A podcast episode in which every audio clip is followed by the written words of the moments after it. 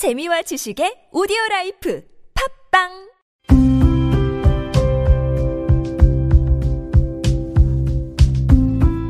칼럼을 읽어드립니다.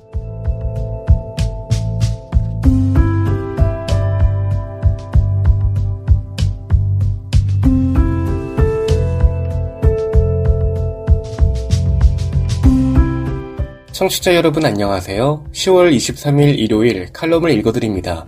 캐스터 이호준입니다. 칼럼을 읽어드립니다에서는 여러분과 같이 고민하고 장에게 최신 정보를 담은 글을 골라 전해드리고자 하는데요. 그럼 바로 오늘의 칼럼 만나보시죠.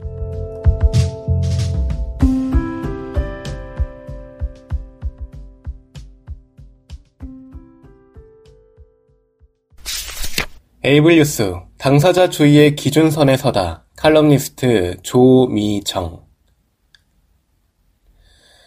우리를 빼놓고 우리에 대해 말하지 말라. 장애 인권 운동의 금원으로 꼽히는 구절이다. 장애 인권 운동에서 빠질 수 없는 것이 바로 당사자 주의다. 당사자 주의는 권리운동을 장애인 당사자가 주도할 수 있도록 보장하는 것이며 장애인 당사자가 스스로 의제를 설정하고 권리를 주장하도록 뒷받침하는 거라고 할 수 있다. 당사자 주의는 장애인 당사자를 담론의 객체에서 담론의 주체이자 생산자로 자리매김하도록 했다. 장애인권의 패러다임을 장애인들을 배려하자가 아닌 우리의 권리를 보장하라라는 인식으로 완전히 뒤바꿔 놓았다. 이제 장애 권리 운동에서 당사자 주의는 성공적으로 정착된 걸로 보인다. 대부분의 장애인 단체 대표들이 당사자이며 자립생활센터 등의 센터장 역시 당사자가 맡고 있다. 아예 내규나 회칙으로 대표의 자격을 장애인 당사자로 제한하는 경우도 있다. 당사자 주의는 장애 인권 운동의 인식 전환을 혁신적으로 이뤄낸 것이 확실하지만 근본적인 의문을 불러온다. 당사자는 무엇인가? 당사자의 기준은 누가 어떻게 정할 수 있는가? 혹자는 장애인 단체나 기관의 종사자가 비당사자 비율이 높은 것을 지적하면서 당사자 단체의 요건을 강화하여 장애인 당사자의 비율을 높여야 한다고 주장한다. 온당한 말씀이다. 그러나 당사자의 비율을 법률이나 규정으로 명문화하려면 당사자 개념을 정의하는 게 필수적이고 당사자의 기준과 범위 역시 정해야 한다. 그러나 당사자의 기준은 장애와 장애인의 개념이 변화해온 것과 마찬가지로 절대적이진 않다. 당사자를 법적 기준과 의학적인 장애 상태로 규정해야 하는가?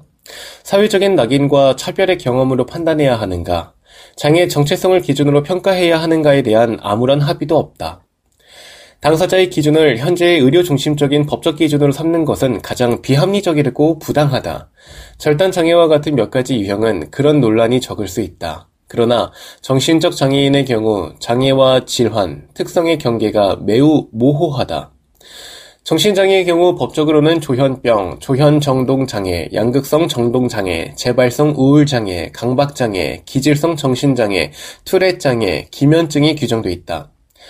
종전에 규정되어 있던 것은 조현병, 조현정동장애, 양극성 정동장애, 재발성 우울장애이며 나머지는 2021년에 장애인 복지법 시행령이 개정되면서 새롭게 추가됐다. 강박장애, 기질성 정신장애, 투렛장애, 기면증 당사자들은 이제 법적으로도 확실하게 정신장애인으로 인정받을 수 있게 되었으니 기쁜 일이다. 그러나 2021년에 법이 개정되었으니 2020년까지는 이들은 장애인이 아니었던 건가? 이전에는 정신질환자였고 2021년부터는 정신장애인인가? 우리 오늘부터 1일이라는 노래 가사가 떠오른다. 그렇다면 이들은 오늘부터 장애인인가? 이들 당사자의 장애는 의학적으로도 사회적으로도 정체성으로도 모두 2021년 이전에 구성됐다. 이들 스스로가 장애를 가지고 있었고 장애인으로서 차별과 어려움을 겪었고 스스로를 장애인이라고 생각했기 때문에 행정소송을 거쳐 시행령 개정에까지 이른 것이다. 이는 기존의 정신장애 유형 당사자들도 마찬가지다. 장애인으로 등록했다고 해서 없던 장애가 새롭게 생겨난 게 아니다. 이들의 장애 역시 판정 이전부터 구성되었고 장애 등록 절차는 자신의 장애를 재확인하는 절차일 뿐이다. 장애 구성이 먼저이지 장애 등록이 먼저가 아니다. 발병 기간이 짧으면 정신장애인이 아니라 정신질환자인가? 발병 기간이 짧음에도 급격하게 악화되는 경우가 있으며 그로 인한 차별 경험을 겪게 된다. 그런 당사자도 만성 정신장애인이 겪는 어려움을 어느 정도 공유하게 된다. 의학적으로도 경증 혹은 경증 판정조차 받지 못하는 당사자라고 할지라도 마찬가지다. 장애의 사회적 모델을 따라 사회적 상호작용으로 판단하는 것은 어떤가? 어떤 장애인은 극심한 편견과 차별에 노출되지만 어떤 장애인은 비교적 덜한 차별을 겪으며 심지어는 차별을 거의 느끼지 못하기도 한다. 그러나 차별을 느끼지 못하는 당사자를 장애인이 아니라고 규정하는 것은 성급하다. 장애를 딛고 성공한 사람이라고 할지라도 장애가 사라졌다고 보기가 어렵다. 장애 정체성이 있다면 당사자인가? 뭐, 그럴 가능성이 높다. 그러나 어떤 장애인, 특히 중증 발달 장애인은 자신을 장애인이라는 사실 자체를 인지하지 못할 수 있다. 조현병 당사자가 자기 인식이 없거나 편견 때문에 자신의 장애를 부정하는 경우도 있다. 그렇다고 해서 중증 발달 장애인과 조현병 당사자를 당사자가 아니라고 할 수는 없다. 내가 대표를 맡고 있는 단체 세바다에서는 신경 다양인 당사자의 기준을 신경 다양인은 신경 다양성을 가진 당사자이며 그 기준은 의학적인 기준에 따르기보다 신경 다양인 회원 각자의 정체성에 따른다라고 규정하고 있다. 나는 이 기준 역시 정체성을 가지지 못한 어떤 당사자들을 배제하는 것은 아닐까 두렵다. 결국 어떤 개념을 정하는 것은 본질적으로 그 개념에 속하는 것과 그러지 못한 것을 구분하는 거다. 이게 폐단에 이르는 것이 현재의 장애 등록제다. 장애와 장애인의 개념이 변화하는 지금, 당사자 개념에 대해 다시 생각해보고 배제되는 당사자를 최소화할 수 있도록 해야 할 것이다. 지금 여러분께선 KBIC 뉴스 채널 매주 일요일에 만나는 칼럼을 읽어드립니다를 듣고 계십니다. 화상 매거진, 칼럼, 화면 해설과 소통의 방식, 강신혜 청운중학교 국어교사. 불과 몇 년 전에는 내가 이거에 없이 어떻게 살았을까 이런 생각 해보신 적 없으신가요? 대표적으로 스마트폰이 그렇습니다. 옛날에는 휴대폰이 문자 내용이라도 읽어주면 감지덕지 했는데 이젠 스마트폰으로 전화나 문자 말고도 무궁무진한 일을 할 수 있으니까 저것 없이 어떻게 살았던가 싶습니다. 그중 또 하나가 바로 화면 해설입니다. 어릴 때는 화면 해설이라는 것 자체가 없었고 슬슬 보편화되기 시작했을 때에도 방송사에서 구색 맞추기 용으로 마지못해 몇 편 제작하는 수준이어서 오히려 화면 해설이 있으면 더 어색할 때도 있었습니다. 그때 당시에는 화면 해설에 대한 노하우도 충분히 축적되지 않아서 기본적인 등장인물 이름이 틀리는 등 질이 좋지 않은 경우도 있었죠. 근데 언제부터였을까요? 화면 해설이 없으면 영화나 드라마를 보는 게 불편해지기 시작했습니다. 특히 제가 좋아하는 것들이 죄다 추리, 수사, 의학 등 그런 장르물이라서 더 그런 것일 수도 있지만 이제는 화면 해설이 없으면 답답함이 느껴집니다. 사회의 발전 속도에 비해 장애인 복지가 나아가는 속도가 뒤떨어진다고 합니다. 그래도 예전에 비해서 많이 좋아졌다는 것을 느낄 때가 그나마 다양화된 화면 해설 콘텐츠들을 볼 때입니다. 예전에 비해 의무 제작 비율도 늘어나고 영화나 드라마 같은 것뿐 아니라 학생들을 위한 EBS 인터넷 강의도 많이 제작되고 있습니다.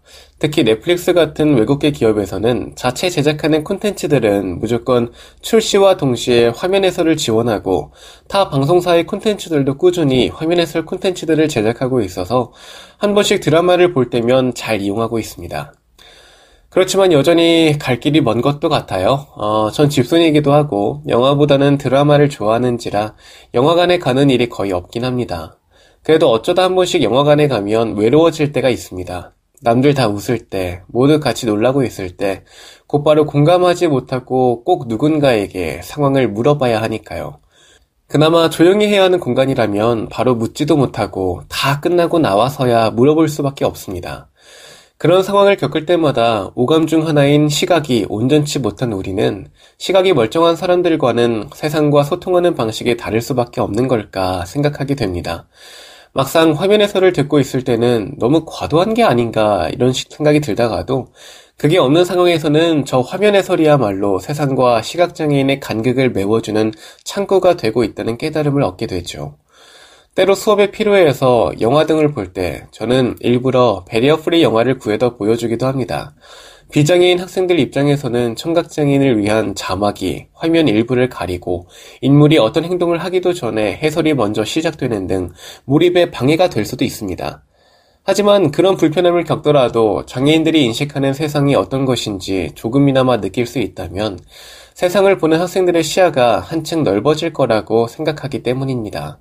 그렇게 사회의 소수자와 약자들에 대한 경험을 쌓아가면 그들의 다름에 대해 분노하기보다는 더 많은 사람들, 나와 다른 사람들을 이해하고 배려하는 사람이 될 수 있을 거라고 믿기 때문입니다.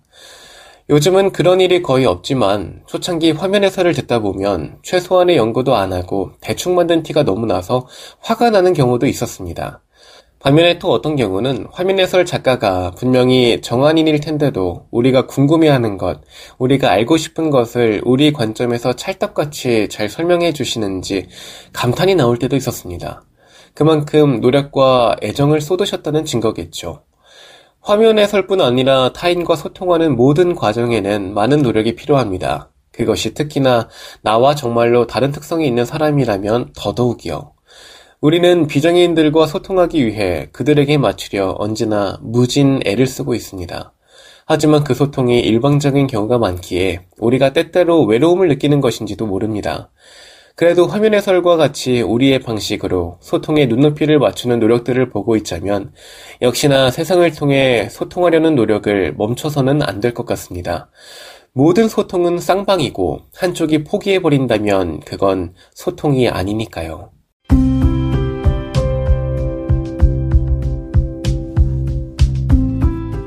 10월 23일 일요일 칼럼을 읽어드립니다. 오늘 준비한 소식은 여기까지입니다. 지금까지 제작의 이창훈, 진행의 이호준이었습니다. 끝까지 청취해주셔서 고맙습니다.